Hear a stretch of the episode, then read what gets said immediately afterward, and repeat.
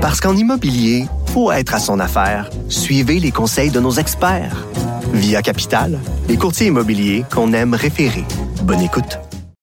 La Commission des droits de la personne et des droits de la jeunesse a déposé hier une demande d'action collective qui vise la Commission scolaire de Montréal euh, par rapport à un questionnaire médical qui enfreindrait les droits fondamentaux des futurs employés de la Commission scolaire. On parle des profs, mais on parle aussi de d'autres corps de métier. Jean Jazz avec Maître Stéphanie Fournier, avocate au contentieux de la Commission des droits de la personne et des droits de la jeunesse. Bonjour, Maître Fournier. Bonjour. Écoutez, euh, euh, premièrement, qu'est-ce qui est problématique avec ce questionnaire médical-là? Il est intrusif?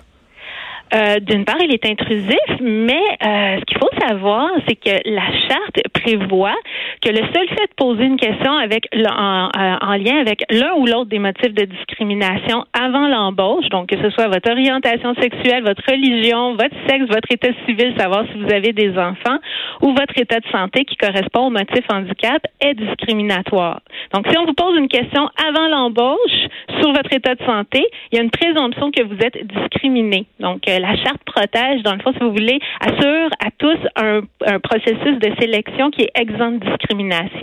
Et l'objectif de cette disposition-là, vous l'aurez deviné, c'est de centrer l'attention des employeurs sur les qualités et aptitudes d'un candidat plutôt que sur ses caractéristiques personnelles qui, euh, généralement, ont rien à voir avec euh, l'emploi qui est convoité dans les circonstances. Oui, alors le fait de, de poser des questions, d'avoir à remplir un questionnaire médical avant d'être embauché, c'est à première vue discriminatoire.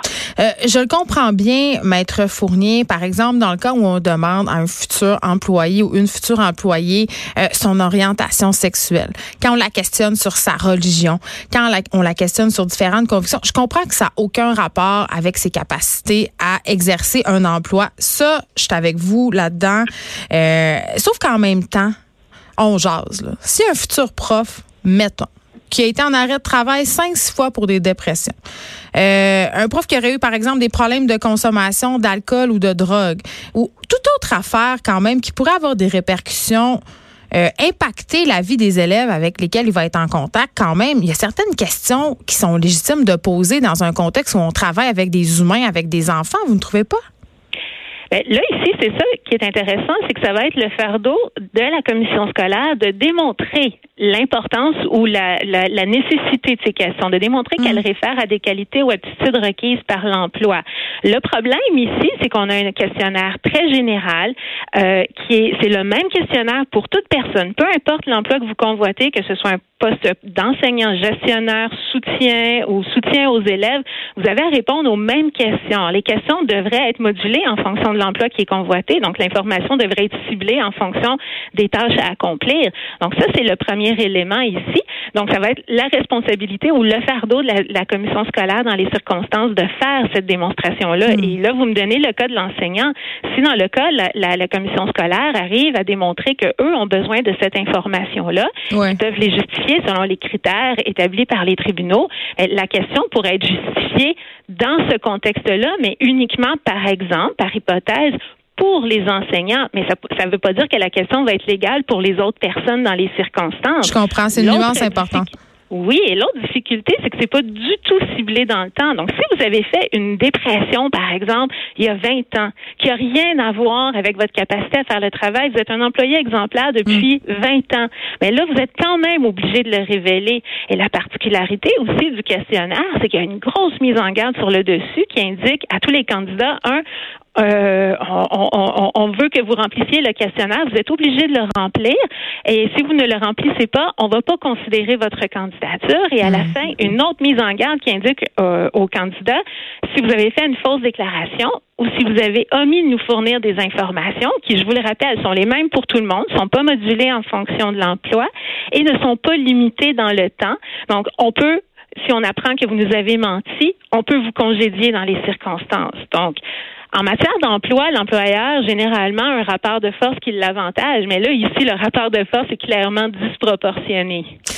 OK. Euh, vous réclamez à la CSDM, euh, en fait, vous demandez qu'elle soit condamnée à payer 10 000 en dommages punitifs et moraux à toute personne qui aurait, depuis le 1er octobre 2016, rempli euh, ce fameux questionnaire-là parce que, justement, on l'obligeait pour poser sa candidature. 10 000 c'est quand même, c'est pas un peu exagéré. Ça me semble beaucoup. À quel point on peut être traumatisé par un questionnaire? Euh, les, les, montants ont été établis en fonction de la jurisprudence. En fait, je vous dirais, là, il y a déjà eu mm. des cas qui ont été rendus par les tribunaux, particulièrement par le tribunal des droits de la personne, et euh, les montants là oscillent là, entre 2000 dollars et 7500 dollars pour les dommages moraux, et euh, euh, c'est déjà allé jusqu'à 1000, 2500 pour les dommages punitifs. C'est sûr, chaque cas est un cas d'espèce en matière de discrimination. Là, on peut pas généraliser, mais effectivement, là, on parle de droits fondamentaux, on parle de respect du droit à la vie privée, donc ici, les montants ici sont conformes à la jurisprudence. Euh, J'imagine, euh, Maître Fournier, que la CSDM euh, n'est pas le seul employeur à utiliser des questionnaires jugés intrusifs par la Commission. Non, effectivement, on a depuis quelques années, la commission a déjà déposé, je vous dirais, plus d'une vingtaine de recours concernant notamment la question des questionnaires médicaux pré-embauche. Mais euh, pourquoi les, les, employeurs semblent si parce que euh, c'est très intrusif, c'est quand même contrôlant, mais pourquoi on veut contrôler à ce point-là ces paramètres-là? Je veux dire, que ça fait une réelle différence euh, dans les embauches? Moi, je reviens encore à ma fameuse question l'orientation sexuelle d'une personne, par exemple, en quoi ça peut impacter son employabilité? Je me le demande vraiment beaucoup. Là.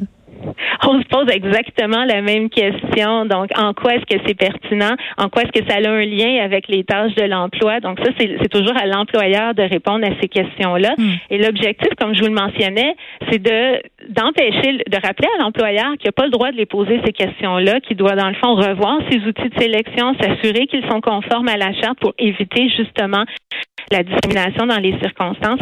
Mais je ne sais pas pourquoi l'employeur pose ces questions-là. En matière de santé, d'examen de santé, euh, ça va être à la CSDM de venir expliquer pourquoi elle pose ces questions-là. Mais ce qui est clair, c'est que les tribunaux ont déjà dit que euh, les examens ou les questionnaires médicaux pré-embauche ne devaient jamais servir à embaucher le candidat le plus en santé ou le moins à risque de s'absenter dans les circonstances. Donc, ça ne devient pas un outil de sélection, ça, ça devrait être quelque chose qui est, si on doit l'utiliser, c'est qu'on a fait un travail préalable et qu'on est en mesure de dire, écoutez, nous, on a des tâches qui requièrent certaines caractéristiques, qu'elles soient physiques ou psychologiques, et on a absolument besoin de cette information-là pour faire une évaluation.